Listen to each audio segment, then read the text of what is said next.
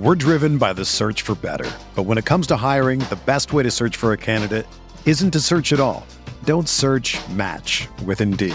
Indeed is your matching and hiring platform with over 350 million global monthly visitors, according to Indeed data, and a matching engine that helps you find quality candidates fast. Ditch the busy work. Use Indeed for scheduling, screening, and messaging so you can connect with candidates faster. Leveraging over 140 million qualifications and preferences every day, Indeed's matching engine is constantly learning from your preferences, so the more you use Indeed, the better it gets. Join more than 3.5 million businesses worldwide that use Indeed to hire great talent fast. And listeners of this show will get a $75 sponsored job credit to get your jobs more visibility at Indeed.com slash BlueWire. Just go to Indeed.com slash BlueWire right now and support our show by saying that you heard about Indeed on this podcast. That's Indeed.com slash BlueWire. Terms and conditions apply. Need to hire? You need Indeed.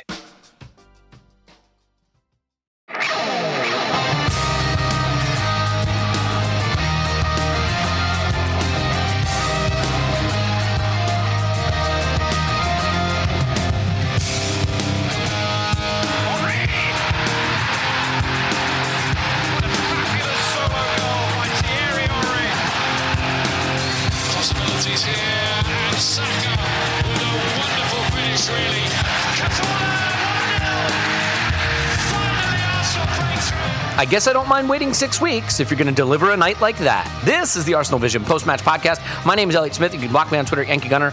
Uh, I do want to apologize if my audio isn't exactly what you're used to. If you're watching on YouTube, my video isn't exactly what you're used to. I look a bit like a Magritte painting. Uh, I got a big thing in front of my face. My travel mic, for some reason, is larger than my regular mic. Um, someone will have to explain to me why I've chosen that at some point, but I will eventually change that uh, away with the in laws and that side of the family. Uh, so, doing what you do when you're away with the in laws, which is run and lock yourself in a room and record a podcast. I hope everyone had a very special holiday, a holiday that all of us shared, that all of us deeply hold the same beliefs in. There literally is not a single person listening right now who does not celebrate the holiday. Of course, the holiday I'm talking about is Arsenal mess the the return of Arsenal after a six week break for the World Cup. So I hope everybody enjoyed Arsenal Mas. Uh, and also, if you celebrated any other holiday in the intervening period, I hope it was a lovely one for you as well. Um, and we just love you for being here. And and what an occasion to be here for because I feel like they packed six weeks of special stuff into a single night. Um, we had a legend returning to the ground uh, in Arsene Wenger. We had um, a, deficit that was overcome.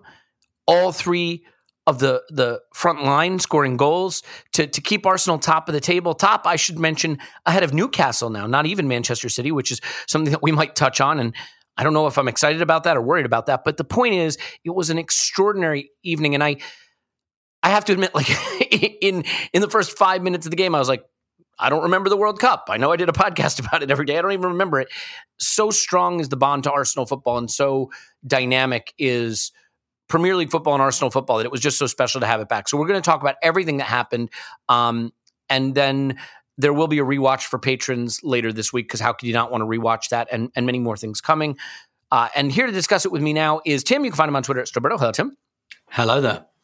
And Clive. You can find him on Twitter at Clive PFC. Hello, Clive. Hello, hello. Hello, hello, indeed. Um, so, well, Tim, I want to start with you just because I think we should sort of not get this out of the way. It's the wrong way to put it, but but just get the sense of the occasion at the ground, and especially the Arsene Wenger being there. And and if you're not on social media, congrats on your great life, but you're probably missing the pictures doing the rounds, including one of Bukayo hugging Arsene, and he said like, "Finally, we met" or something like that. Never occurred to me that there's a generation of Arsenal players that literally haven't met Arsene Wenger. So strange, but um. Tim, what I'd love to get from you is really two parts, just sort of returning to the Emirates and what the, the mood was like and the feeling was like to be back there. But then how you found out that Arsene was there and how that sort of transmitted through the ground and ultimately into the one Arsene Wenger cheers, which were then followed by uh, even lustier uh, Mikel Arteta songs as well. So I, I loved I loved the way that that played out. But yeah, how did how the experience feel in general, and then how did, how did that information filter through to you? Yeah, sure. So, just on the experience of last night, everyone was just clearly gagging to be back. One of the reasons that Boxing Day is one of the most treasured uh, fixtures in the in the English football calendar is, and it's exactly how I felt yesterday, because you come to a stage where you want to get out of the house. You know, I, had, I, I basically hadn't been outside since Christmas Eve. Uh, you know, trapped with a two-year-old. Um, no, not really. Obviously, I love my daughter and treasure every single second. I, I, I will tell with you. Tim, where I live, you are not able to get out of the Yeah. house because you will die of snowed in. frostbite. So yeah, exactly. Yeah, so everyone's gagging to get out of the house. And look, my kind of coordinates for the evening, I had to go to I had to go to the Tollington where I don't usually go, um, but just quickly just to, to meet someone and, and pick up my tickets for Brighton um, on New Year's Eve. And I got there at five o'clock, just before five o'clock, three hours before kickoff. And I left at half past five, and they were already doing one in, one out. It was like it was shoulder to shoulder, absolutely rammed in there. And I walked um, to the pub I usually go to, which is like on the other side of the stadium. So I had like a good walk around the stadium, like two and a half hours before. Uh, I walked past the Gunners pub, full, absolutely full to the brim, people spilling out into the garden. Um, and then up to the pub I go to, absolutely full. I mean, it's, it's quite a small pub, so it's always quite full, but outside was full, inside was full. It was just the whole place was just heaving, and this was ages before kickoff. And it got to a stage where, you know, getting that last drink was hard work. Like it was hard to fight your way to the bar, and you know. It, it, so there was a there was a real like intense intensity. There was like an electricity and an anticipation, and it was a really nice antidote because all of us, I think, have spent um, you know not just us on this podcast, our listeners, most Arsenal fans have probably been you know the last six weeks kind of sitting indoors watching the World Cup and thinking, oh, how's Eddie and Nketiah going to replace Gabriel Jesus? and are we going to keep up this momentum and everything like that? So it was a real nice, um, I don't think antidote's the right word because there's nothing wrong with any of that. Um, we've all been doing it, but it was just a really nice. Ah, people are really excited about this, and so there, there was like a really good atmosphere in the build-up and everything like that. As as for the Wenger thing, how we found out was perfect because his face flashed up on the screen after the second, like in the immediate aftermath of the second goal, while everyone was celebrating it, and so that was the highest point of the night where people were at that. Like the endorphin release was huge, and at that point, it was kind of. I don't know whether that was done on purpose. Um, you know, or whether like whose footage they were using, who the director was. I don't really know how it works on the big screens, but perfectly choreographed moment for that to happen at the highest point of the game and for everyone to really recognize it. And I think the fact that it was like a nice surprise really played into some. So obviously everyone's endorphins are rushing. We've just scored that second goal. Everyone's happy, and so obviously there's going to be more of an outpouring. But I, I do also think the fact that it was a surprise, um, and so there wasn't this. Oh, Wenger's here tonight. How are they going to? Prov-? Do you know what I mean? Like, and it, I think it hadn't filtered through from social media because that I, I sort of No. assume you know nowadays. Not for no. me. Mm, interesting. not not for me um and and yeah and so the fact that it was that kind of nice surprise and then you got that kind of outpouring and, I- and i think like I, listen i'm sure the man himself would kind of rather no one knew at all um, or maybe like some photos snuck out afterwards. But I, I think he'd have liked it that way as well because i know what he didn't want was he's never wanted to feel like a shadow or you know when David Moyes was at United and every time United conceded a goal it's Ferguson in the stand and all of that. I know he never wanted that. And afterwards I started to compute in my head and I was like how many of these players did he actually coach? And it's really only Xhaka um and then there was I think there's and like Rob Holding um and players like that like not many players at all were were even coached by Wenger in this team. Um, and so I think there's enough distance there. There's been enough time, and and it was nice because like you know maybe there could be still some link, but I think it's the right time just because Arsenal are doing well, and so any like ill feeling or any kind of I, I, fully admit I still hold some of that. The latter years were a real grind and my least enjoyable time supporting Arsenal. And I admit I hold a tiny bit of resentment for him for that because I think he could have ended it. Um, and I think he should have, but he was holding on. But this, it, do you know what it reminded me of in a little in a little way? It reminded me of Henry scoring that goal against Leeds in 2012 because mm. for mm. me that wasn't just a legend returning, that was like things I think hit a little bit of a bum note at the end with Henry, and that was him coming back and saying, no, no, no, no, no. Like, actually, if there's 1% of an edge taken off my legacy, I'm taking it back. And that's what this felt like. Like Arsenal are going well at the moment. They're going well with a manager that Arsene Wenger brought to the club, with an academy director that Arsene Wenger brought to the club. Who's he sitting next to in the director's box with a big smile in his face? Edu, who he brought to the club. So even though the actual players perhaps his influence isn't really there anymore, which clears the way for him to come back anyway. And Arteta f- clearly feels comfortable enough, not just comfortable, but he wants that, and that's because he feels secure and comfortable, and and and it just it felt like the right it felt like the right time anyway. And then him coming up on the screen at the at the happiest moment of the night was was just perfect, really. Yeah, it was lovely. And let's be honest. I mean, I'm sure it's hard for him too, because my guess is as long as there's breath in his lungs, Arsene Wenger will feel he should be managing Arsenal. I just think that's who he is. So I'm sure it's hard for him to sit and watch it. Um, you know, it's like great athletes, right? They always feel like they could put the kit back on, run out onto the pitch, and and make an impact. And I'm sure he feels the same way. But I'm glad uh, that he was able to make this return. It had to happen at some point, and I'm glad it has. And I think Arteta deserves credit for the way he's handled it, right? He didn't overdo it. Um, he wasn't obsequious. He was appreciative. He struck all the right notes. It was just really well handled. I'm happy for it. So, Clive, I think we can probably skip past that because we have so much football to talk about. And one of the things we could have been talking about if it wasn't a more interesting game is the lineup because we got all our players back. The only one I think that was in doubt was Saliba. He did start. Um, I wonder if in hindsight, Mikel might have considered giving him an extra day. I think he was the one who looked the rustiest, having not really spent any time with the group. But you know, we we did have the lineup we thought we might have. And right from the start, it looked like Arsenal football. And the interesting thing, Clive, is how different this night could have been were it not for the tiniest nick of a touch of the heel of a boot of Bukayo Saka that until I saw a halftime replay, I didn't even understand what it had meant because um, Odegaard plays a beautiful through ball to Nketiah, and Nketiah plays a beautiful back heel to Saka. Saka smashes it in the net. It's a typical Arsenal goal. It's a sensational way to return. And we were up and running. And, you know, we should talk about it because it could be lost to history. I thought that was a beautiful goal. I thought it was brilliant play by Nketiah. Would have been a nice way for him to get some of the nerves out had it stood. It didn't.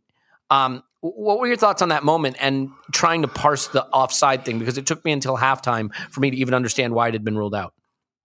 Yeah, I think this night really was about answering questions.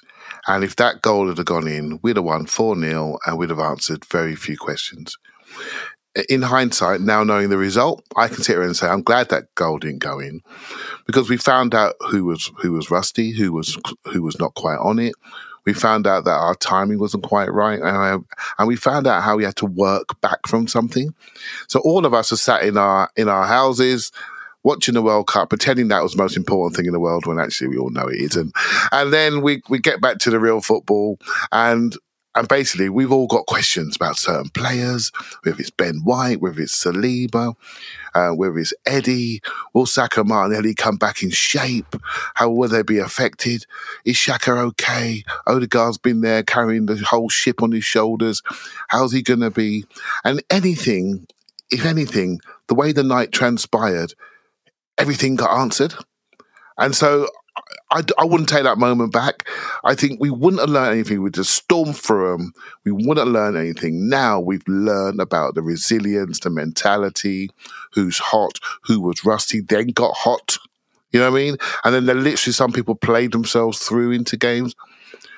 I, I, was, I was on my doing some training this morning, thinking about the podcast, prepping, and in the Discord, have a little chat with them, and I'm thinking, you know what? I'm glad this went this way because now I feel more confident about the next steps because we just had a little bit of darkness thrown over us for a short period of time.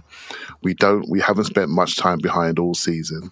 And then we found out that some people really can step up. Bukayo Saka being the man, the one of them, Odegaard. I mean, they just went to a new level for me. And I don't think we find that out without maybe even Jesus' injury. We don't find that out in, in the way that this game transpired. And sometimes adversity provides you an opportunity to see something else in the team and see the team tactically evolve. We spoke about it last night. I thought of some tactical innovations in the setup, in the structure. The diamond setup with Martinelli and Saka push much higher, narrower, coming inside. I think this is this is one of the most exciting games that I've not been to, and that was a bad Hmm. decision, a real bad decision, and I could have changed it. It was in my power, idiot.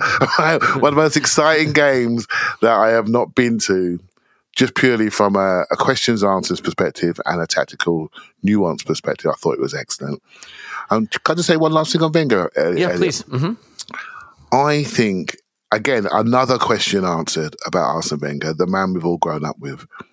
I'm hoping he's looked around and realised you don't have to be in charge to find your space within the club. I think mm. he may walk away and say, I've got a space here. They want me here. I don't need to walk away with my structures and, and my biases and how I feel can I give something back to this club? Love him or hate him, there is no way I can sit here and be honest and say to you guys, he's not a massive part of my life and my and our history of our club. And it feels wrong to me that he had zero role to play within how this club feels. I'm looking around social media today and I'm looking and I'm looking at him with the players. And for me, the club just feels a bit bigger. Do you know what I mean? And uh, the world was watching us. There was no other game at that time. It was the perfect advertisement for Arsenal Football Club last night. Perfection, adversity, overcoming, history meeting the present. Mate, Tim's nodding because I know he felt it in the ground. um, I really, really walked away with a real positive feelings about the game. And, this thing Tim won't have picked up on uh, because he didn't have the luxury of listening to TV commentators. I'm sorry, Tim. I, I know you probably missed out on that, but um, something is changing about the way we're perceived because normally, you know, big moment at home, team near the bottom comes and takes a lead, and you'd have commentators being like, well, "There's the soft underbelly of Arsenal," blah blah blah. But it was it wasn't like that. It was you know, if Arsenal keep playing this way, they're going to get something from this. And their football is just so great. They're unlucky to be like the commentators. There seems to be an understanding that we are actually good, that the football we're playing is good and effective. This isn't, you know, some of the stuff we saw, you know, with, with all due respect, under Arsenal in the early 2010s, where we could attack beautifully, but we had a soft underbelly and, you know, we, we were vulnerable to a sucker punch. There's a tremendous amount of control and domination exerted, and everybody's really noticing it. Um, I think one of the things that I expected with Jesus being out happened, which is the right hand side really flourished, and it took a little while for the left flank to, to come to life. And maybe we'll talk Tierney's involvement in that a little bit. But, you know, after the offside goal, it was just a barrage. And there was this through ball from Odegaard to Xhaka that's, you know, one of the most clever things I've seen to just split the middle of the defense from about 40 yards out. He just fires it through the middle, and Xhaka gets. I, I thought he wasn't on his toes. Clive told me on the instant reaction he gets bumped off his run a little bit. We'll see that on the rewatch.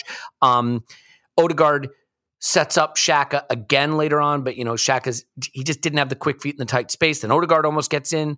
Um, there was this awesome throw out from Ramsdale that sends Xhaka away. Does a brilliant job to play in Eddie. Eddie's a little indecisive. He had Saka to play in. Then he thinks he wants to shoot, loses the opportunity. Saka then heads down beautifully like a flicked on header to Odegaard at the near post, and the contact isn't quite right. I mean, we were all over them, Tim, and then totally against the run of play. It's the penalty. And the one thing I'll say about this team this season, we suppress shots, we suppress chances, we're, we're really good. If you go back to the beginning of the season, you remember we we let a lot of bad teams back into games with dumb moments um, early on, and this was sort of redolent to that because West Ham weren't in this game. They were trying to hit the big diagonal.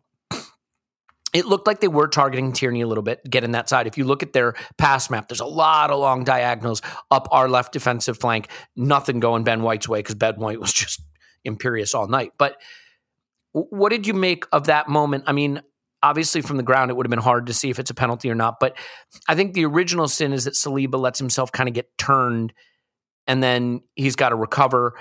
I think Tierney's slightly out of position when the ball's hit over into that direction. So Saliba's on an island. I guess. I guess it's a penalty. It felt harsh in the moment because we'd had a marginal offside that was offside go against us. Then a very marginal penalty call go against us. What's your take on that sequence there? Yeah, I so I I think I completely agree with everything you said about the way Arsenal played in the first half, and um, it's one of those times. You know, sometimes um, you want to tweet something at half time, sometimes you don't do it, and you regret it afterwards because then all your analysis looks post hoc, and then sometimes you do it and you regret it because you say so you're you're perhaps going a bit too strong. But old takes I, exposed, yeah, yeah, yeah. But I um I, I think uh, Lewis Ambrose just tweeted and said we're playing fine and I mm-hmm. kind of quote tweeted it and said, yeah, like this is like just need to sharpen up in the final action. That's all that needs to happen here. And yep, what we're doing will we'll, look. There's going to be a game sometime where we dominate like this, and maybe we lose one 0 or draw one one because it's one of those days. And so you can't rule out the possibility that that might happen. But I was just like, if we keep doing this we'll either win or it will be a, that once every 30 40 games freak result. That that's how i felt. On the actual goal we conceded so i don't necessarily think it's tierney personally that west ham are targeting. What they're targeting is that space because our left backs by instruction very rarely actually in it. Um, because True. that that's why a lot of teams you know that that's why when um, you know maybe Pep was the first person to start doing it, kind of inverting fullbacks. One of the reasons no one ever did it before was because no one no one thought it was a good idea to take your fullback away from that space, but but we do, and Tierney again by instruction was inverting. So i think it's more that space. And when you look at it when it when it unfolded my initial response was well, why is Saliba making the slide tackle at left centre back when he's the right centre back? That must mean we're stretched. And it does. And the reason we're stretched is because that's our shape. Because Gabriel, like Tierney or whoever the left back is, goes and inverts. That means Gabriel has to scuttle over and kind of play left centre back, and Saliba scuttles over. And they they went in behind Gabriel and Tierney, and that is the vulnerable space for Arsenal. There's there's just no questioning it, and that's, that's where Man United were able to expose us. You have to be very very precise to do it, but you can do it.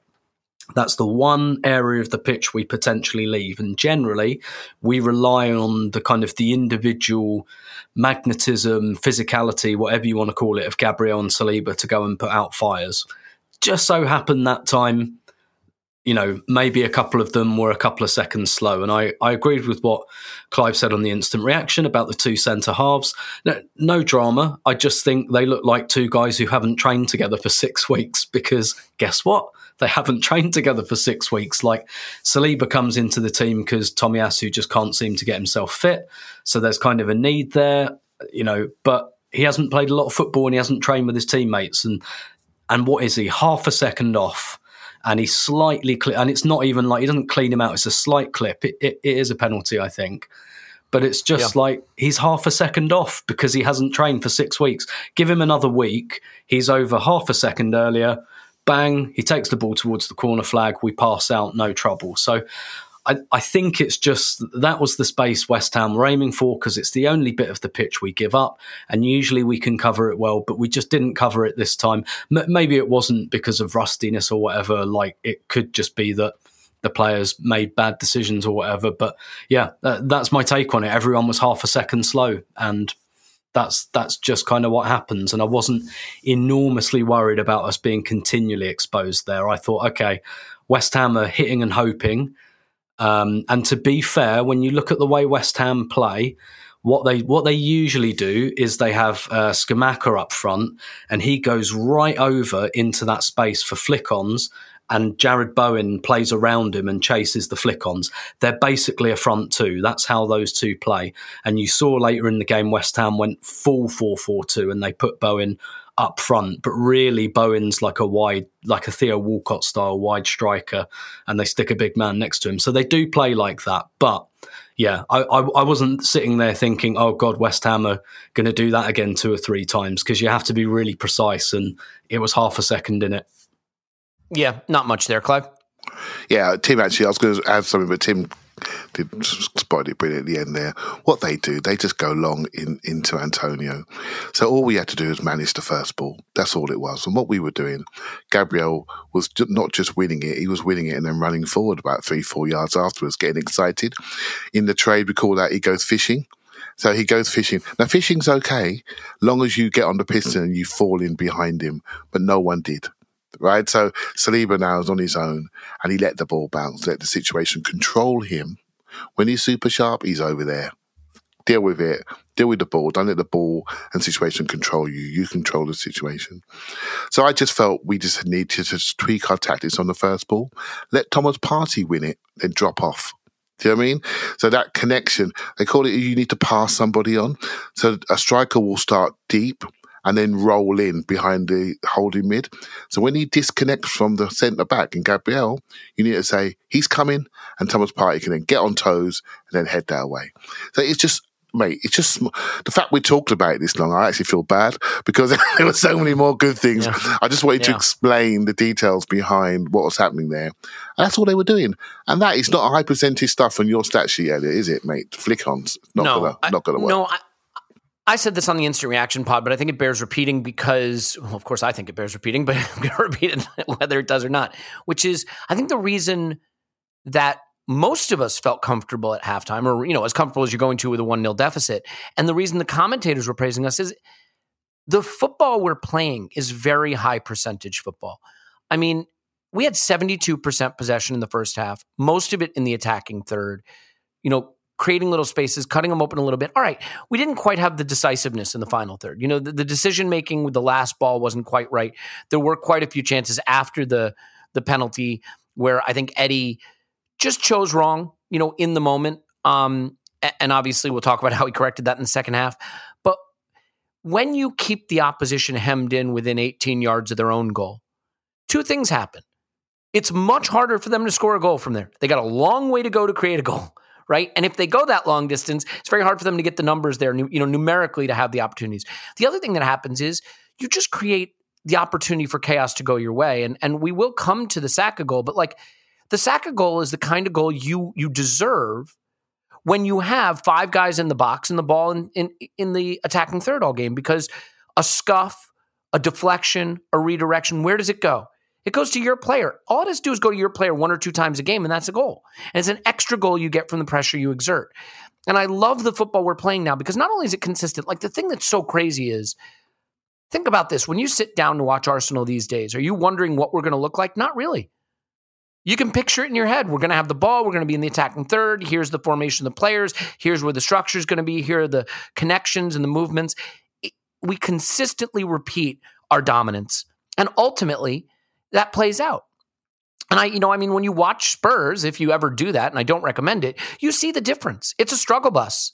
Maybe the brakes go for them, maybe they don't, but it's always just right on the razor edge. And we lived that life for a couple of seasons. So I, I, I love the way we play because I think, similar to what City do, it's it produces so many more opportunities to win a game. And there are a couple of players I want to get to, but Clive, you have, you have a thought on that? Yeah, and as you were saying it, I'm sure the listeners saying, well, "Why has that happened?" And I have to, I have to, I have to say it right. It's our technical level, uh, particularly at the back end of our pitch. It is so high that we keep the ball. When you keep the ball, you have control. We have control, those margins we've been speaking about Elliot for the last two to three years go go our way. You know, so it's all, uh, you look at you look at the back door. Look at Ben White, Saliba, Gabriel, uh, particularly when Zinchenko came on. I mean, gee whiz. You know, it's like, it's just ridiculous. It's ridiculous. And when you see have that, that control of the ball, your body shape, receiving, always making sure that the player with the ball has got a line or two in a triangle to get out of any pressure, then people say, you know what, I'm not going in there again. I'm going to drop in. And that's what happens. And otherwise, they get popped around. The technical level of the players at the back end of our pitch, including our goalkeeper, is just gone up by about 80%. But but I just want to say too, it's it's also the work rate of the players, and that flows down from Arteta. This easy, dominant football we play is built on the back of tremendous hard work by the players because they have to get to their spots. One player moves, the other player has a place he needs to be, and he cannot be a foot wrong. When you're pressing, if you're late, you get beat, you get scored on. When you're breaking out from the back, if you're not in your spot, you get trapped, you get. Think of how many times our fullback gets the ball near the touchline.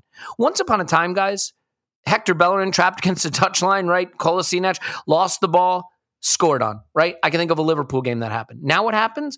Ben White gets the ball. What happens? Thomas Partey's there for the square pass. So you get the little square pass to Partey. Ben White goes through. Thomas Partey gives it, you know, either up to Odegaard or over to Xhaka because everybody's rocked around in the position. It, it's just super coordinated. But Clive, the the guy that I think stood out in the first half of this game and really became the fulcrum on which the performance pivoted was Martin Odegaard. And like there was a time as we were transitioning to this dominant Arteta football where Thomas Partey was the guy making it happen because we were still a little deeper and we were still a little playing back to front. And so Partey really made us tick because he he connected those dots. Not that he's not making us tick now, but now that we have the ball in the attacking third more and up the pitch more, the guy who's really making us tick is the guy between the lines, between midfield and attack, and that's Odegaard.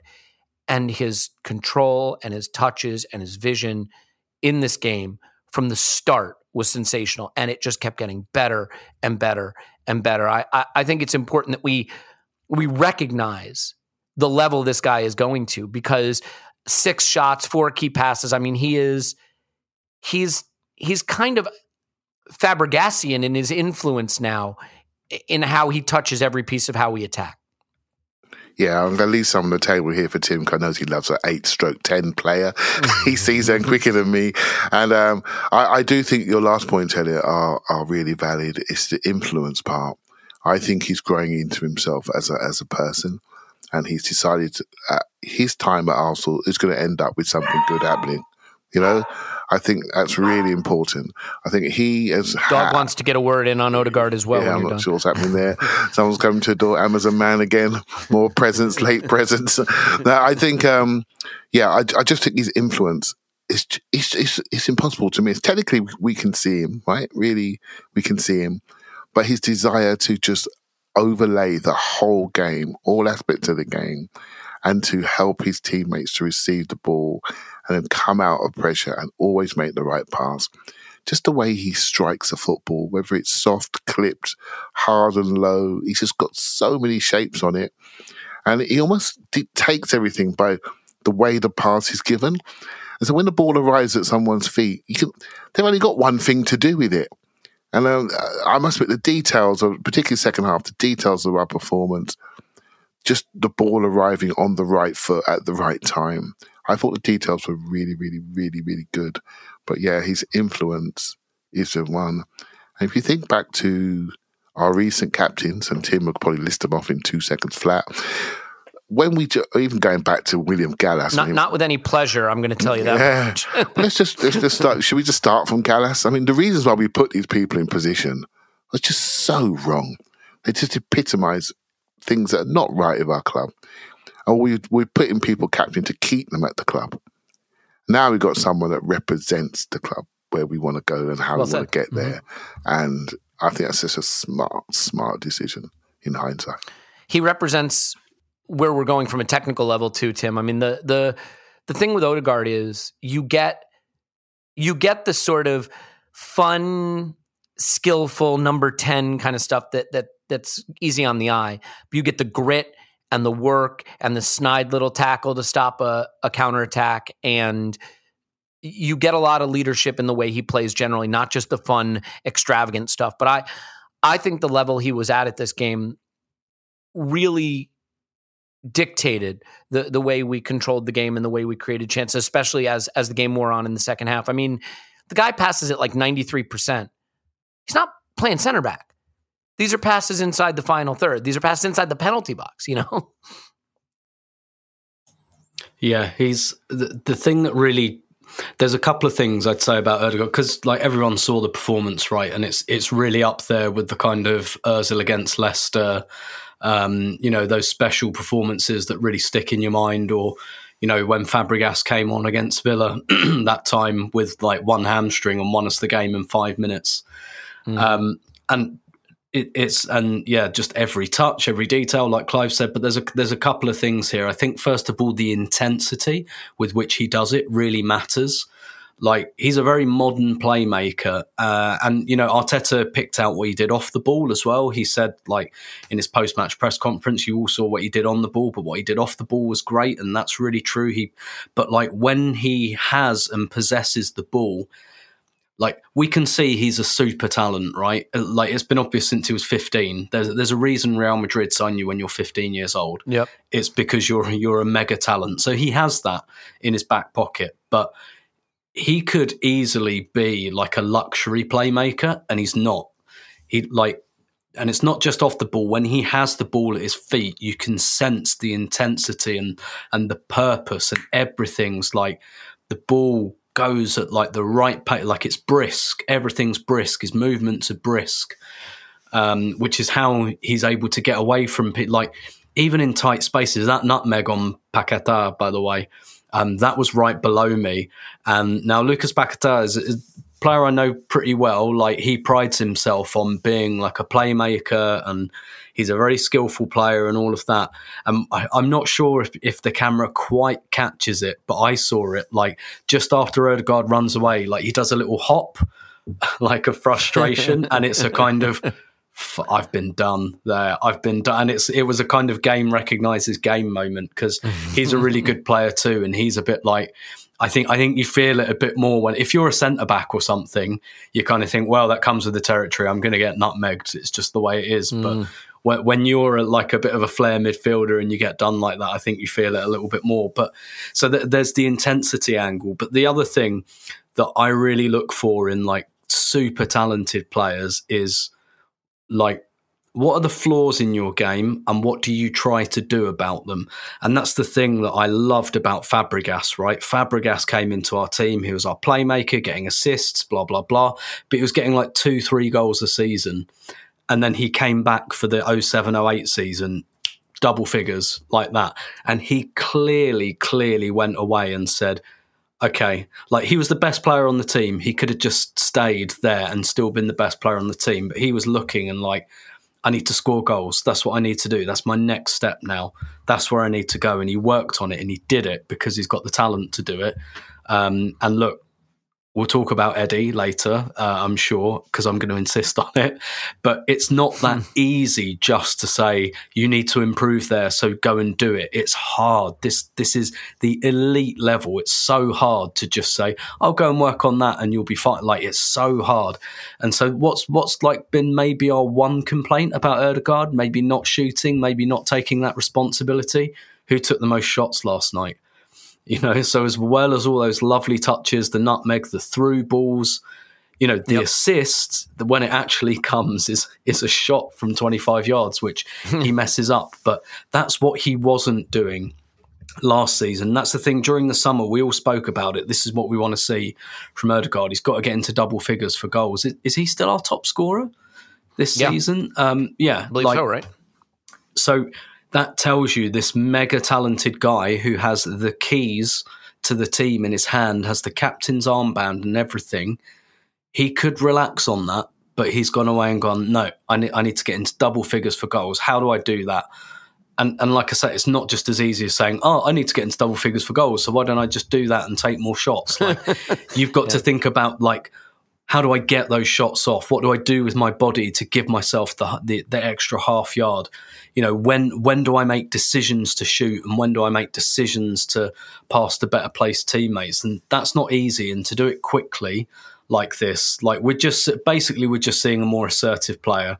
I think who just looks totally comfortable in his own skin now, and we're we're we're getting, and that's when talent really really comes out, and that's what we're seeing.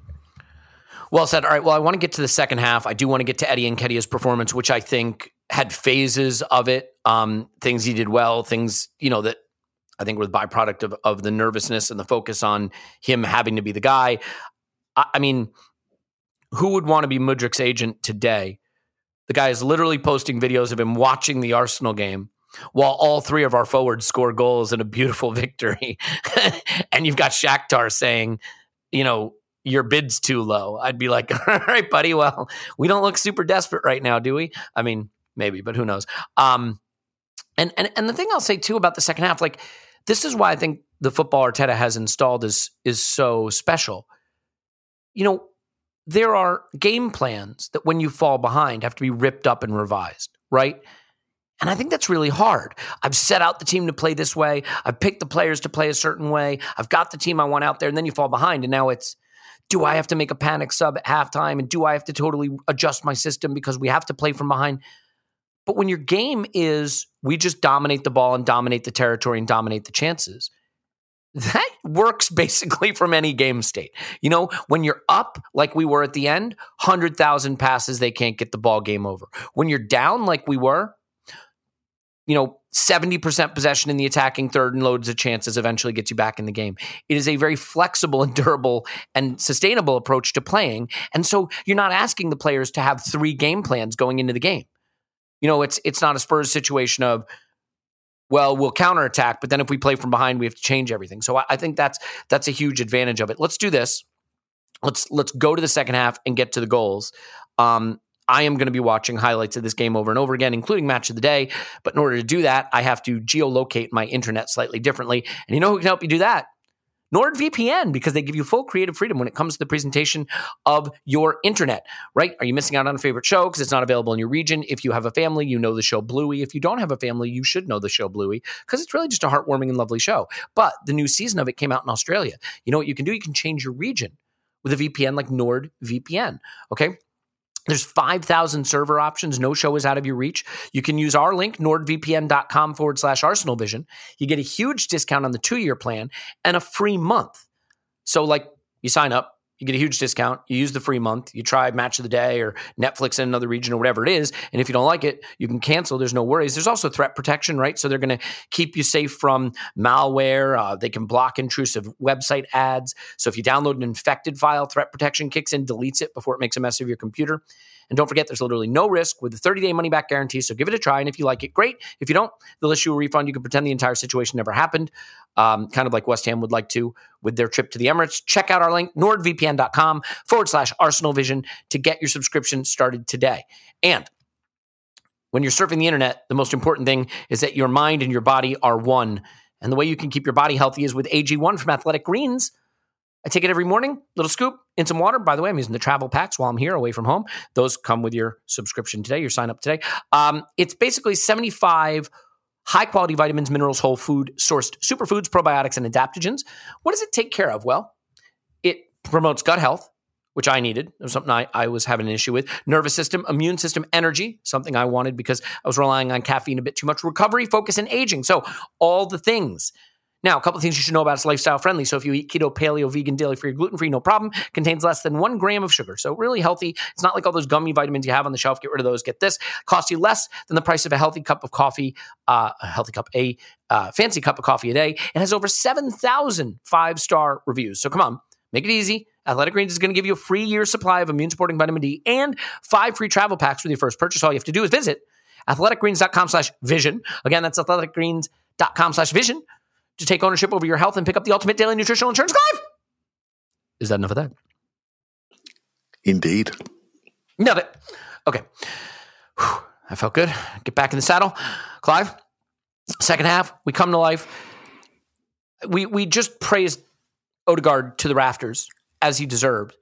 But if he hadn't had the game he had, they could have just called this the Saka cast because Bukayo Saka was killing people, dropping shoulders. Uh, you know, you know he's going to cut in on his left. You can't stop him doing it. Wins fouls, holds the ball up. He, you know, it wasn't just that he was tackling back. He he did, he recovered the ball so many times in this game to keep us in uh, on the attack and prevent West Ham from breaking up the other side.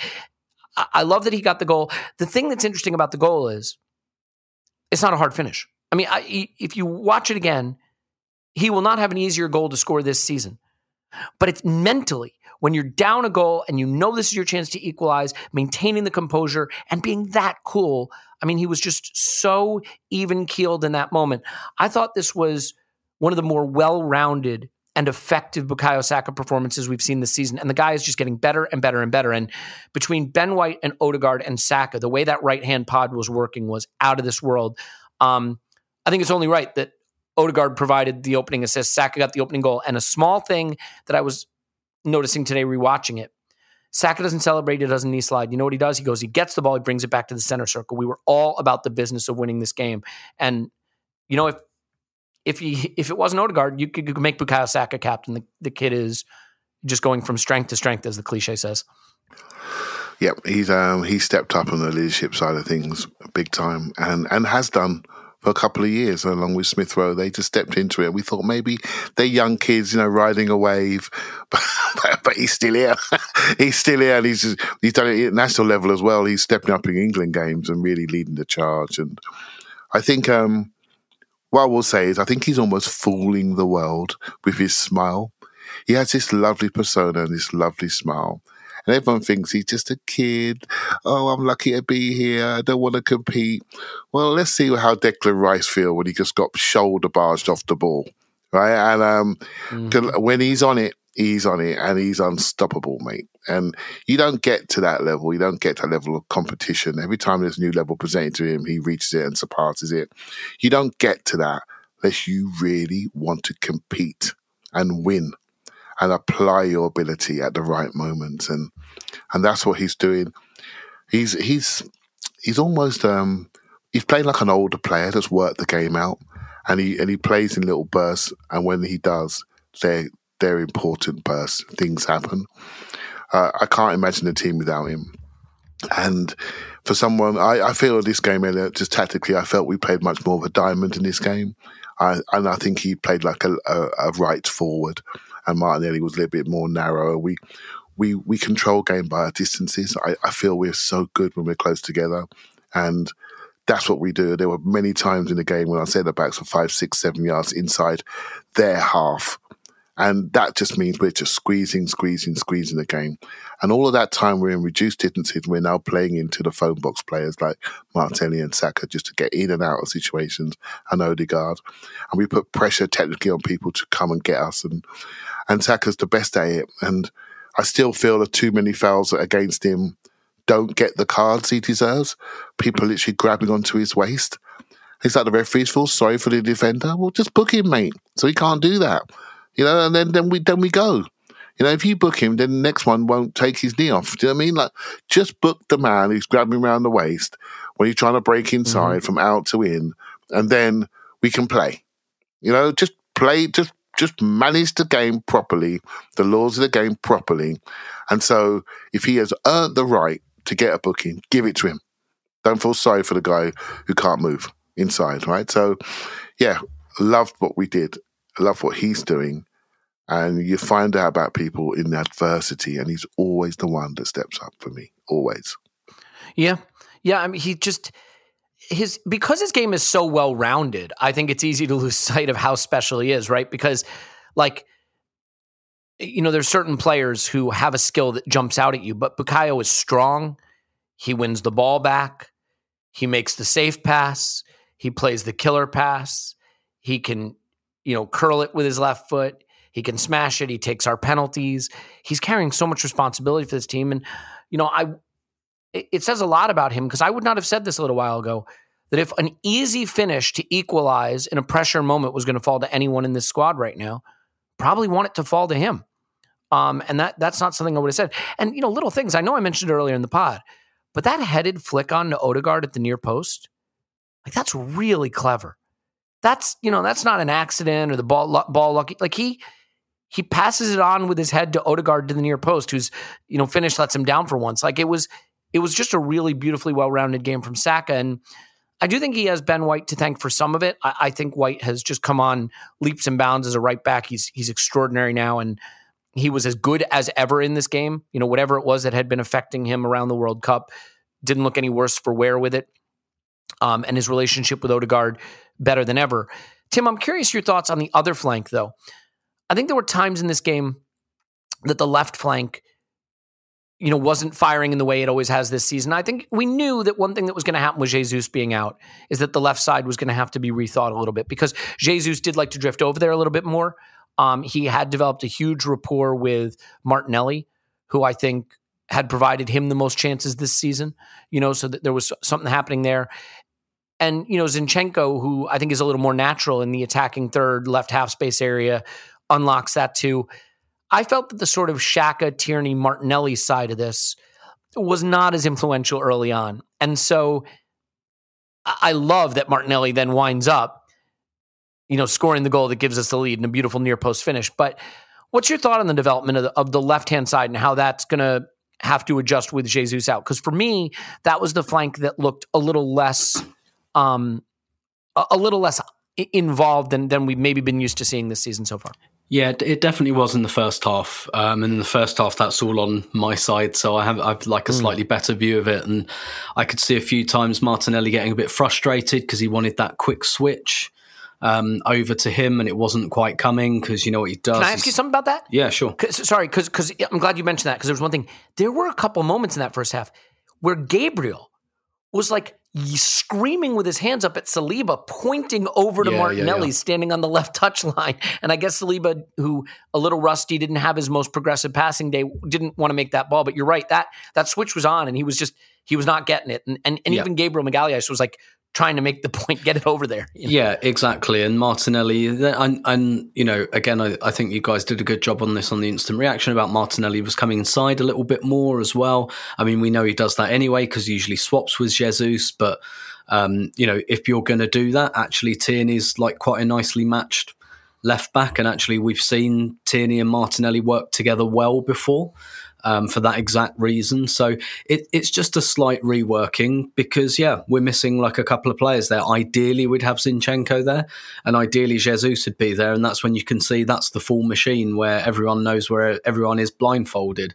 Um, and it's not only that we haven't quite got that, but you know, the whole like Martinelli coming inside a little bit more, that doesn't have to be about like babysitting Nketiah. It's it's just because he's a different player with different qualities, and you've got to play to the qualities of the players that you've got, particularly of your strikers. And that, that doesn't have to mean like, oh, he's rubbish and he needs someone to hold his hand, because I certainly don't think that's what happened in the game. It's just we got a different guy who's got different qualities here. We've got to find a slightly different way to make it work. So I, I think you're right. That left hand side wasn't firing as much. And, and like it made total sense to try and funnel more of the play through the right hand side in the first half because all the parts are there. Like Ben White and Saka, like their relationship is just absolutely unreal at the moment. The pair of them with Odegaard over there, like that's the bit that's been like that for. Is it every Premier League game? There was one game Odegaard missed away at Brentford. I think otherwise you're looking at every Premier League game. That little triangle on the right has been there, so of course you play through it, and Partey's there, and you know it's it's just, and it wasn't like that. The left side was bad. It just took a little while for them to get into the game. And like you said, what eventually happens in the second half, we get a goal down there. Um, it's Xhaka teeing up Martinelli to score. So, you know, it's it's it's it's not exactly a, a disaster. And and you know, in the, the this is when you can tell a team's played well because what are we? Because when you analyze, it's not enough to just spend 90 minutes saying, we played well, didn't we? You, you kind of look for why, you kind of look for the wrinkles, and what have we spent the most time on? Like the West Ham goal, which we come to the conclusion was something to do with like half a second's worth of timing. And, and you know, we're talking about somewhere where we actually eventually delivered a goal. And, uh, and so, yeah, it, it might take some time. And look, we're going to play some better teams um, in the coming weeks. So, the, you know, the, it's well worth looking at these wrinkles because it could be like we were like on the right, we were like 100%. On the left, we're probably at 85 to 90. That probably went up as the game went on. And against West Ham, that'll win you the game. Um, might not win it for you against Newcastle. It might not win it for you away at Spurs. It might not win it for you home to Man United.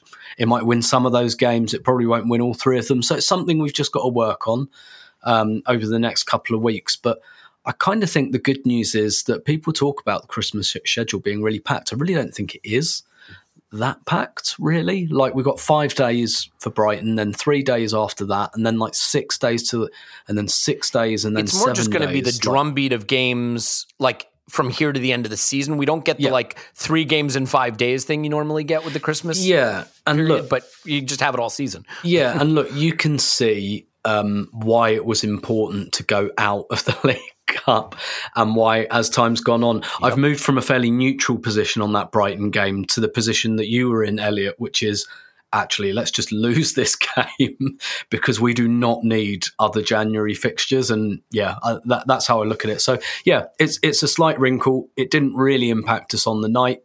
But it's it's one we're going to have to work on. I imagine, I hope that Zinchenko will probably be fit enough um, to come in and add a little bit more kind of familiarity and technical uh, smoothness um, on that side. And, and, sorry, I know this is a really long answer, but I, you know, I, I, don't necessarily think we'll have like a big Tierney discussion or anything like that. But you know, the the only thing I thought in the second half was just like the amount of times the guy needs the physio. And this is not a complaint about his fitness because he didn't go off injured. It's just like why are you down all the time? It's because you're in hmm. collisions all the time. Why are you in collisions all the time? Like Zinchenko, uh, you know, and look, Zinchenko has not proved himself to be any more physically durable than Tierney so far. But like, there's it's just silkier when Zinchenko's there. He's not getting smashed into every two minutes because no one's near him. Whereas Tierney, it's very like conflict, combat kind of stuff, and he's down every couple of minutes because he's getting smashed. And yeah, I, I, yeah, I, I just think that we know who our ideal left back is as well. Tierney's first instincts carry the ball towards his man, towards the defense, towards the attack. They're like Tierney. Tierney either wants to overlap and bomb on, right? But it's not even. I'm not trying to make the push and run or you know just overlap comment. Just in general, first action with the ball is a carry. Usually, I feel like that's his instinct. Whereas Zinchenko's first action is a pass you know, and and the ball moves faster than man. And I think everything just ticks over a little bit better. It's also that like that interior position, just standing in the half space doesn't mean you understand the interior position that well. Like there's there's a way that Zinchenko finds avail places to be available that are a little different than what Tierney does. And like I think I said this in the Discord. Kieran Tierney is probably the best backup fullback in the league, bar none. He is you couldn't ask for a better backup fullback. There's two problems. One, Kieran Tierney surely doesn't see himself as a backup fullback. He's too good for that. And two, he's not the same style of player as our starting fullback. And so that, you know, those two things are, are at odds. But you're right. We don't need a big Tierney conversation because, you know, 55 minutes in feels a little late to have a big Eddie Nketiah conversation. And it's weird because, you know, Eddie becomes the star of the game in a way. He wasn't the best player. That was Odegaard. He wasn't the second best player. That's close for Saka. He wasn't third best. I, I have Ben White as that. Um, you know, was he the fourth best with Martinelli? I don't know. It's up to you. But like, or or Partey, or you know, I mean, you could keep going down the list. But he was the most important player in the sense that this guy went into the game knowing that for three weeks everybody's been saying, "Is this kid going to be good enough to keep Arsenal top when Jesus is out?" No one is Gabriel Jesus. Gabriel Jesus' replacement is not walking through that door. So what Eddie and Nketiah had to find a way to do is be the best Eddie and Nketiah he could be and help Arsenal win football games. And I think he did that in this game. The goal itself, Clive, is an absolute thing of beauty. And it is, if you looked in a textbook and said, what does center forward play? This is what you'd see a run to break the defense's line, a pinning of a defender on his back, rolling the defender because he gets too tight and he can feel him. It's almost like a mini thing of what uh, Lukaku did to um, Pablo Marí. Marí, you know, yeah. yeah. and then and then where do you sh- how do you shoot? Do you smash it? No, low and hard across the keeper, right? The Theo Walcott finish, and and it's it's just perfect. And I'm so happy for him because I think in the first half when the pressure was on. It could, would have helped him so much if we got that opening goal because that back heel to Saka would have been his involvement, his assist he was doing the nice roll the defender thing throughout the game. He was trying to do that. But there were ones, I, mentioned the one where Ramsdale does the beautiful throw out, Xhaka feeds him, and it's on for Saka, but I'm the striker. Do I shoot? And the, the moment missed him. It, I don't know if we want to go too deep on the fact that the goal comes from when we finally have the lead and maybe some of the pressure's off, but I, I do want to praise him for that goal. And I think this takes a lot of the pressure off him now, Clive, uh, for people just doing that extra level of scrutiny on how will Arsenal play without Jesus. Yeah, we, I've discussed Eddie, and I think one of the things that I, I do find a little bit frustrating if you discuss a player and you try to look at ways he can improve, you end up falling into a camp. And I don't want to fall into a camp when it comes to a player. You can just discuss him. Saliba was late. Am I in a Saliba's not good enough camp? You know, or it's because Yes, I always thought so. yeah, it's like, and um, and I, think I, I, I want to be able to discuss it. And one of the things I said recently, and I don't like repeating analysis because I think it's more important that the listener remembers what you say rather than you repeating it. But we spoke about angles of receiving the ball, being prepared to receive it. If you're prepared, you can do your turn, and that's your super strength. If you're not prepared, you become a trampoline. You arrive late at pace, you're getting there late. So the, the coaching message is read the game. Read the game, then you're prepared to receive it. When you are prepared to receive it, Eddie, you are a top player because you've got a surprise turn in your back pocket. Now, please, I urge you to watch the goal. Odegaard forms a triangle. Eddie You're not going to have to urge anyone to watch this goal. Yeah. like people are going to be watching it nonstop. But I really want you to watch it uh, really, really closely. Like, if you watch it, Ben White has the ball. It's actually a bad pass from Xhaka out to Ben White because he doesn't fizz it on the ground. It bounces to Ben White. Ben White fixes that problem, fixes, flicks it over the guy's leg. And Odegaard sees that he needs to get to him now because he can't have more than two touches. Odegaard forms a triangle. Bang. And Eddie then sees, you know what? I can see this triangle developing. Let me start to prepare to receive the ball. And what does he do to prepare to see the ball? He goes and finds his man. His man doesn't go and find him. He goes and finds the man. I need to know where he is because I know what I'm going to do. He goes and finds his defender, feels him, rolls to his strong side, one touch hit, don't look at the goal, side netting. That is perfection. That is exactly what I was saying. Get yourself prepared. If you're prepared to receive it and you read where the game is going, you can show your strength and you can show your skill. And that's what a coach has to do. When you have a superpower, you have to position that player to make sure he maximizes the thing that he does really, really well. And that is touch, hit, instinctive finishes in the box. When you get in the box, you've got to be clean. If you're clean, you can show everybody what you can do. If you're untidy, then people remain, remember you being untidy in the crucial part of the pitch, and then then Twitter goes mad. I just wanted to really highlight that because exactly what we spoke about in the in the pre-game, the pre-season game. Sorry, Elliot, and I think Eddie in that moment showed exactly what you can do when you're the type of player that wants to learn, wants to develop, wants to listen, and trust me, that is the most important thing. We've got we've got our record signing running around at Nice right now. No one's saying come back to the club. No one's saying it. Right? Why? Because he doesn't learn. He hasn't developed. He's not part of the show. He doesn't play our style. We got a kid from an academy that's come up that we've I've had doubts about, but I cannot dismiss the fact his improvement over the last year has been significant. And that tells you about the player and the person that he is. And that is almost, well, it is way more important than the, than the talent. if you haven't got that, your talent will never come out. I just wanted to say that, mate. I hope that makes sense. Yeah, and and I mean, I, I think it makes sense. And like, the interesting thing about Eddie is he, everything's a small sample size with him. He just hasn't played that much in his career. But if you look at the data, if you like XG, if you like shots, if you like goals, like he's incredibly consistent. Actually, he's a goal scorer. He is a goal scorer. It's the other stuff, you know. And and I just think maybe we don't get as much of the other stuff with him that we got with Jesus, but maybe we do get more goals and maybe we do, you know, or or as many goals, and that that can be fine.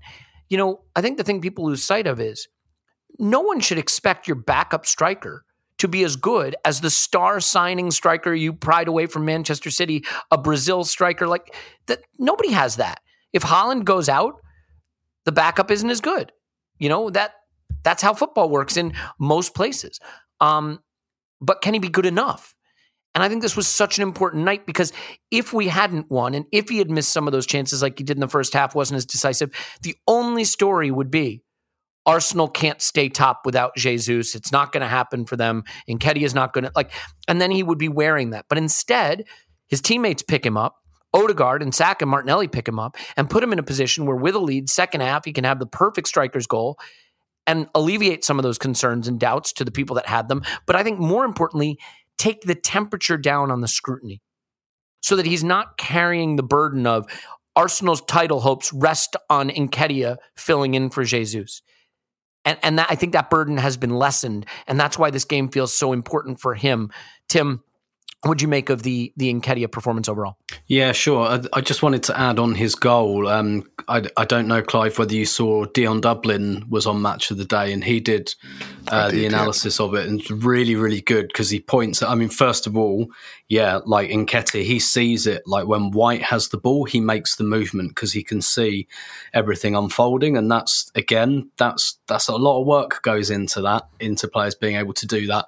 But Dublin was pointing out how he felt the defender with both hands so that he knew exactly where he was. So if you watch it, I think he goes with his right hand first and he turns a little bit and he goes with his left hand. So he's like, right. Because obviously he hasn't got time to turn and look at him.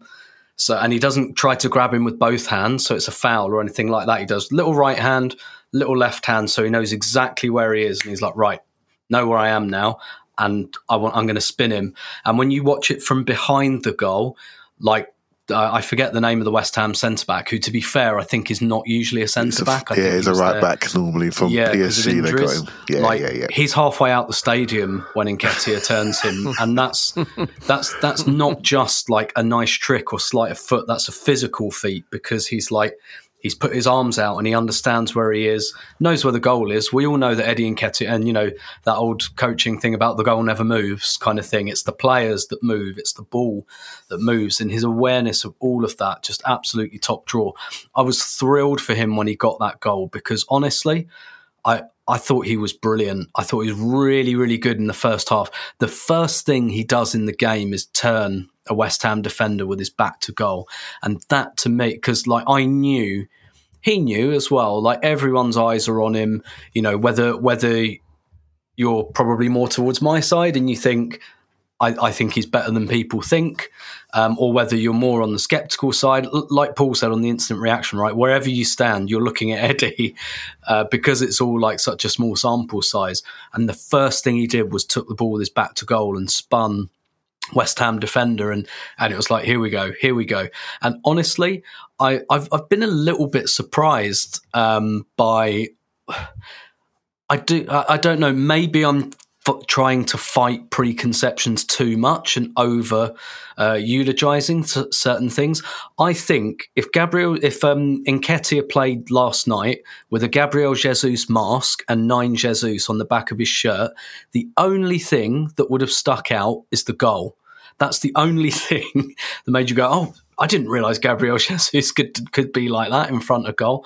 I thought he did everything else really, really well, particularly in the first half. That's a wonderful assist for Saka for the offside goal brilliant link up play, just so sharp to know to make that.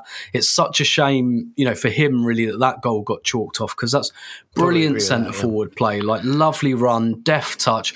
I thought he was doing that all night. I thought he was great with his back to goal. Tim, what was the vibe in the stadium? Did you feel a frustration against him, or did you? Because online, I, I on I didn't do much online. I think it's time to stop that rubbish stream games because you.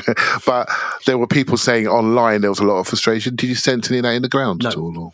No, no, no, not at all, not at all. And don't, and don't get me wrong, like there, there wasn't like uh, there was I, there was an Eddie chant. I think it was after he scored actually, like because um, he chased the ball into the channel and held it up um, and you know took a little bit of pressure off of us. Again, it's so weird, isn't it? It's such a like such a 2022 thing, and I'm not saying this is a bad thing that we've got a striker and we're going, oh, we know he can score goals, but can he run channels, hold the ball up, you know, do stuff like that? And and it's so it must be so weird for a striker to come into a team and think that's what people are really looking for. People almost don't care if I actually score.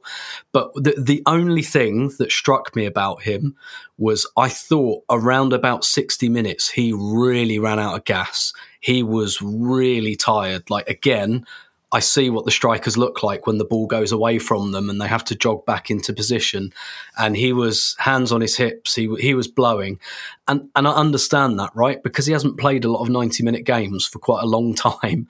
So I, I think it kind of stands to reason. That was the only thing for me that really differentiated a Jesus performance. And I was thinking, okay, it, obviously he's not going to be able to do that straight away, but we've got another game in five days. He's got to be able to do it again for 90 minutes. Then we play Newcastle two days later. He's got to be able to, like, and, and th- this is the thing off the back of this game. He's passed the first big test in a massive way, and then when he get he gets the goal, I think at his lowest physical ebb, and after that there was a bit more of a spring in his step, and you saw it. But you know, I, I guess the, the only question I come away with and, and it can only be amended with games and time is is he ready to go 90 minutes at Brighton, 90 minutes against Newcastle? Really don't know what we're going to do, who we're going to play up front against Oxford. Um, but, you know, is he ready to put together 90 minutes back to back? And that's the thing, I, I put it in our WhatsApp group. I loved his answer to the question he was asked about did you feel extra pressure um, because of everything Gabriel Jesus has done? And he just said, this is Arsenal there's always pressure. And that is exactly the way to think about it, not to make too big a thing of it. And, and that's what it looked like to me because I, I think there could have been some nerves. Maybe in the first, well, not maybe, in the first half, I think there were a couple of times where that final action, he was a little bit hesitant. And that's maybe where it was like, oh, do I pass here? What would Gabriel Jesus do here? But then, you know, we see in the second half, the final action, it's like, yeah, actually, Eddie, when you're in the 18 yard box, do you, mate, because you're probably the best at the club at that. So do you when you're in those spaces. But everything he did outside of that space, I thought was really, really good. And I really, really don't think we I, I, don't think this game turns out any different than if Gabriel Jesus had played, and that's probably the biggest compliment I can give him. Clive? Yeah, that, that's really fair. I think, I, I do think um, he. I think the point you made there, Tim, about being him is the really is the really key one. I think the way I look at if you look at our front four, their their their output is quite good. If you look at even recent games, touches are quite even, like 40 touches each, you know what I mean? And, and I'm looking at the game thinking, I hope we still get that level of even spread because that's our trick. It isn't so much about one person doing something. Although we all know Jesus has come in and we feel more confident with him in the team. He's got four league medals in his back pocket. So when we go back to Eddie, we have to manage that emotion feeling. And I, am quite put my hand up and said, I, I was worried. I panicked. I panicked. We we need a signing. We we still need a signing, in my opinion.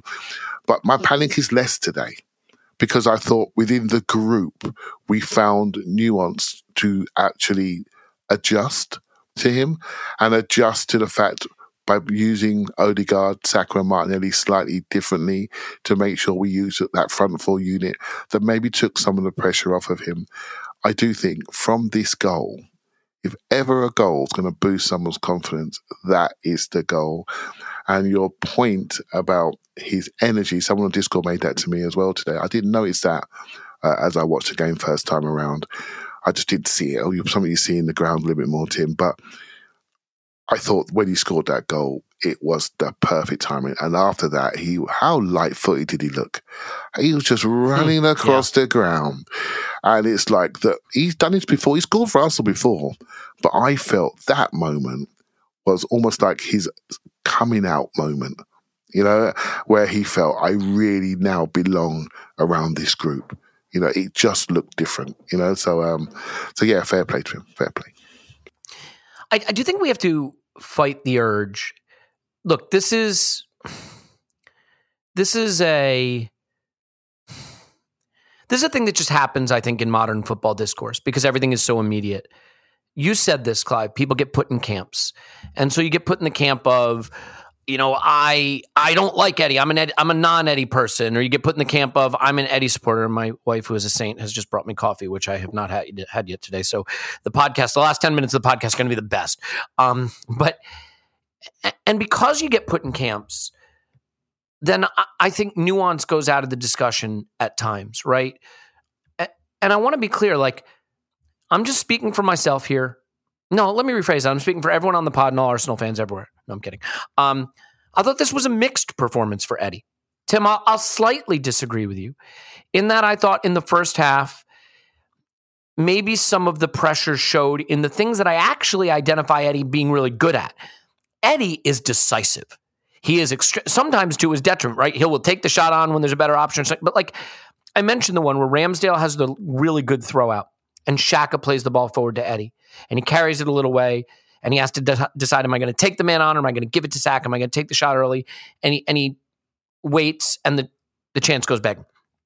That could happen to any player, by the way. Not just saying, just, you know, this is the problem, right? When you say it's mixed, people be like, oh, well, you know, other players can have, yes, other, like Gabriel Jesus has had mixed performances. like, it's not that I, I'm saying Eddie is bad or good. I think where the, where the internet frustration happened was a two, two play sequence. Right after the penalty, we went up the other end and there was a gilt edge chance for Eddie that he didn't get a shot off. And then almost immediately, the next action, do you remember the sort of tame shot he took from the left channel that like Over got the blocked? It was kind of like, There's one over the bar shot. no, this is the one that was just yeah, yeah, yeah, yeah, yeah, yeah, and it, it was just kind of a tame shot. And those two things happened in quick succession right after we had just conceded, and so our frustration was at a high. And I think that's when the internet was starting to go, "Oh, Eddie," you know. I thought that that he was doing a lot of good Eddie stuff, turning a man. Definitely, was rolling his man. He was trying to get involved in some of the buildup. I think he still has to. Eddie's instinct is to make the little darting run in behind, and he and he does it well. I think he still has to layer in when to, you know, come back to the top of the box, back to goal. I think he'll get some of that. I think in the second half, he definitely, as the whole team did, lifted his game. I thought he looked better. I thought he looked more complete. After the goal, to Clive's point, the guy was on cloud nine. But here's the point if you've got a striker who's not as complete as Jesus, but can give you one goal a game with brilliant center forward play, like that's fine too. He this I cannot emphasize this enough. Eddie's job is not to be a Jesus doppelganger. Eddie's job is to give us things at center forward that we need to be able to win games. And he absolutely did that and he absolutely deserves the plaudits for doing that. So I think there's there's more to come there. Um and and I I do think Clive one of the really important things about the goal he scores my concern was I, I think Eddie's a great transition player. I think he's a great penalty box poacher. But I was sort of like, can Eddie be part of us unlocking low blocks, right? Can he help us? And that that goal he scores, they're in their low block, right?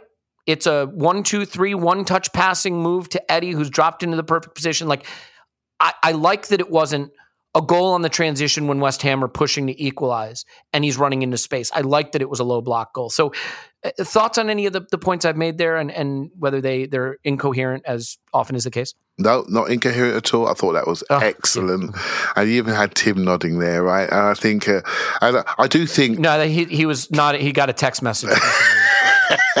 I do think um, there are when you walk into a ground and you walk into a room, you walk in with a set of emotions, and if those emotions get answered, you walk out of them emotions feeling heightened. I'm so glad to speak to Tim today because he he's got that feeling, a slightly different connection. I think why I love Eddie's goal is it outlines our principles to me more than almost any goal we've scored. We've scored length of the pitch passing moves. But that goal, it wasn't smooth. It went from a bumpy pass to a fix a problem Ben White and then the forming of a triangle. And that is what we do. We are a big rondo. That's what we are. We are rondo after rondo after rondo. Then we switch the point of attack to create isolations. Then we come back to a rondo, rondo, rondo, rondo. That's what we are. That's the base principle of what we do when we're, on, when we're in possession. And when we don't create a line in a rondo, sometimes you rat a tat a pass and you split people. Like for those coaches and people that play football, do rondos in warm ups, you know what I mean. You go one, two, three, split. Split the two players coming towards you, and then you create an isolation or you create an overload somewhere else. Then you focus on something called fast support. Get to the, the player in isolation, quicken in the opposition, fast support, overload, chance. Right? So, and to watch that goal form and to see Eddie absolutely on point, timing wise, ready to go because he can see what's coming is the most encouraging thing because now he's playing our football. Right, about managing to put his bit on top. So I do think, fortunately, well, I'm incredibly lucky talking to you two gentlemen that we can have this discussion without and and we all know we can see some sense within what each of us have all said. Do you know what I mean? We can have this discussion appropriately, and we we have a slightly different starting point, but our end point is we really want him to succeed. That's for sure. Of course. And I, I think it, it, doesn't have to be said at this point. I, I think anybody listening to this like knows we love and, and trust and respect everyone listening to understand where we're coming from, and uh, you know that we try to understand, take on board where you're coming from. I don't think it needs to be said at this point that like if you're critical of a player, you're still rooting for the player. You know what I mean? And and I'm not even being critical in terms of saying it was a bad game. I'm saying I think I saw the progression of Eddie in this game. I think the one that's going to be interesting is the next one because this one was the one where he got the he got the monkey off his back sort of right he got the the pressure of what will you be in the absence of jesus and i do think there's something really poetic with the January window opening and everybody focused on you, know, João Felix and Mudryk and who are Arsenal going to sign and Jesus is out. And what happens? Our right forward scores a goal. Our left forward scores a goal. Our center forward scores a goal in a 3 1 win. And to wrap this up, Tim, I don't know if it's because Arsenal football's been gone so long. This felt like a special night. It didn't just feel like we won a home game in the Premier League. I I don't know if it's because everybody in the world wanted to see if Arsenal are really what was it a fever dream what happened before the World Cup you know can they prove oh there's no Jesus this is where they'll unravel and then you go behind and it's right there for everybody to doubt us. But the football was dominant. The goals flew in. The win was comprehensive. We killed off the game not by clinging on but with a thousand hundred thousand passes as, as Arteta would say. This was a confirmation and I think for all of us who were worried that maybe it had been a bit of a dream this this felt bigger than just one game, and and it was a lovely occasion. And with Arsene back, it just I think elevated that. So just overall, the the relevance of this win for you did it did it feel like more than just the next Premier League game in the in the fixture list? It, it, definitely did. I know Clive made the comparison before the game with the Palace game, the opening game of the season, where it's like, okay, we were good uh, last season. We missed out on our targets, but we know there's something growing here. We're having a good preseason. We signed good players and players that we know, um, we can kind of see where they might fit in. But you know, that first night at Palace, it's like this is a we got you know we got crunched here a couple of months ago. Like what what you know what what what's going on here kind of thing, and we instantly answered that question. And it just created that kind of momentum. Now, obviously, winning this game doesn't mean that we're definitely beating Brighton, definitely, but you know, there's still other games to go. But what it is, it just now it looks to me like the players didn't have maybe some of the doubt that we've had over the last six hmm. weeks mm. that, uh, that I think completely understandably has fermented. Even without the Jesus injury, you'd get the well, has that taken our momentum away? What's it going to be like getting all these players back from the World Cup and all of that? And to me, it looked like business as usual, um, both in terms of the crowd and the players. I'm really pleased it was a home game. Um, just like uh, instantly, everyone was back on that level. W- when we went 1 0 down, big chant of, you know, Arsenal and big support. And again, Arteta referenced that. And it just felt like we'd never been away. And that's exactly what we wanted because it was really good before it all stopped. And so it just, it just, what it does, it doesn't guarantee any result in the future. And so, you know, we can't, and I'm sure the players won't, but we can't just sit here and think, well, Brighton are just going to, you know, meet off the bone. They're just going to fall off now. Like that's going to be a really, really hard game and another test. Like every game's an exam, but just getting this first one and not only you know like clive said all this at the beginning about it being a challenge but but also doing it consummately you know? This wasn't like mm. the last 10 minutes i was looking up and going uh you know because there was a train strike in the uk so um bit difficult to commute home and it was just like mm. do i go now? Like do i go on 85 minutes? Do i go on 87 do i go on 91 kind of thing you know? I was thinking about my journey home basically for the last for the last 10 minutes of the game and that's how you can tell it's over um, basically and you start your mind starts wandering and that's what i was doing in the last kind of five ten minutes because i just felt the result was so so safe and i think that was important as well it was it, if it had been a bit of a nail biter, you know, it would have been like a nice bit of adrenaline and all that. But this was consummate, and I just thought we were the best team all the way through the game. And even David Moyes said afterwards, we were lucky to go 1 0 up and that he felt it was a bit of a false position in the game, and it was. And so, yeah, it's you know, it it just it makes me feel Brighton will be really really tough, but I feel better about that game than maybe I did 24 hours ago now, and that's that's all you can ask for. Yeah, to be fair, Brighton away right now might be one of the hardest trips to make in the Premier League. I mean, they're one of the better sides, and that that's a tough place to go. I think the biggest credit to Arsene, uh, there you go, to Mikel Arteta is just his football is anti-fragile. And what I mean is like it it is a type of football that gives you the best chance to take max points and we see it whenever we play. You know when it really struck me guys? The first pre-midseason game. Who was it? Was that Lille? Was it Lille? The first pre Uh, game? Yeah, yeah. Le- Lyon, that's right. Yeah, yeah, yeah. Um, the Lacazette Derby. Um, and you know what we looked like with a ragtag group of different players, and you know, in a meaningless game, we looked exactly like Arsenal.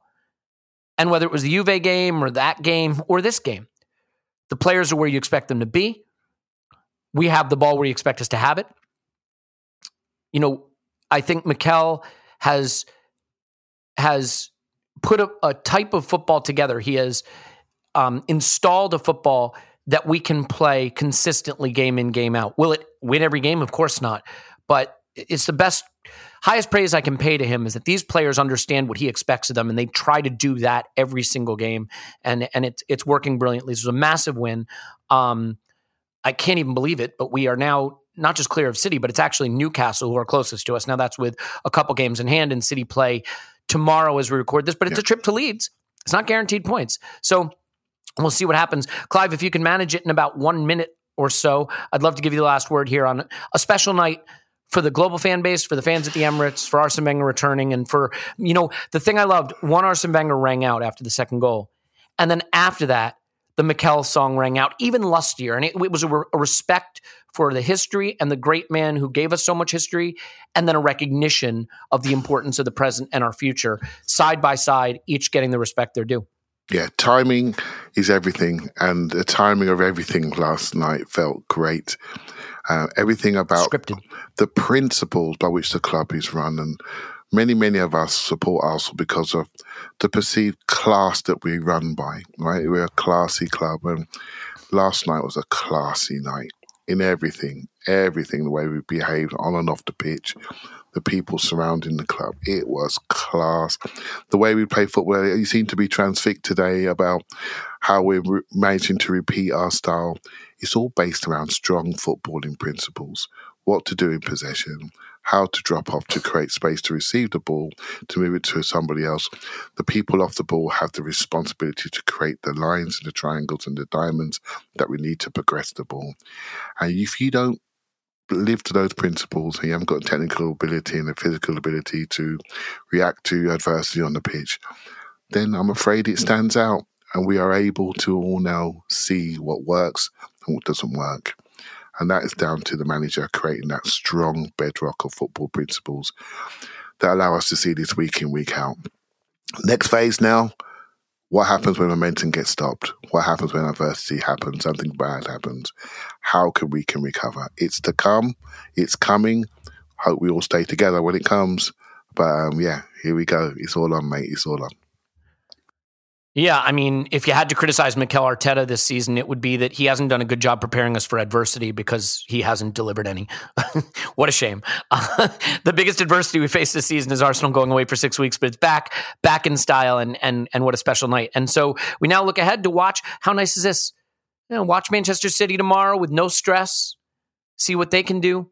And to Tim's point, they had to play Liverpool right a few days ago so maybe they're 2% less fresh we don't have that problem again because of the brilliant decision to not stay in the league cup it's all coming up arsenal right now hope you're enjoying it we love you so glad to have it back and uh, we will have a rewatch of this on the patreon side later on this week We'll have another main podcast coming up for you later this week, I would imagine, and, and then everything rolls on because it's going to be busy from here on out. Tim's on Twitter at Stillberto. Thank you, Tim. My pleasure as always.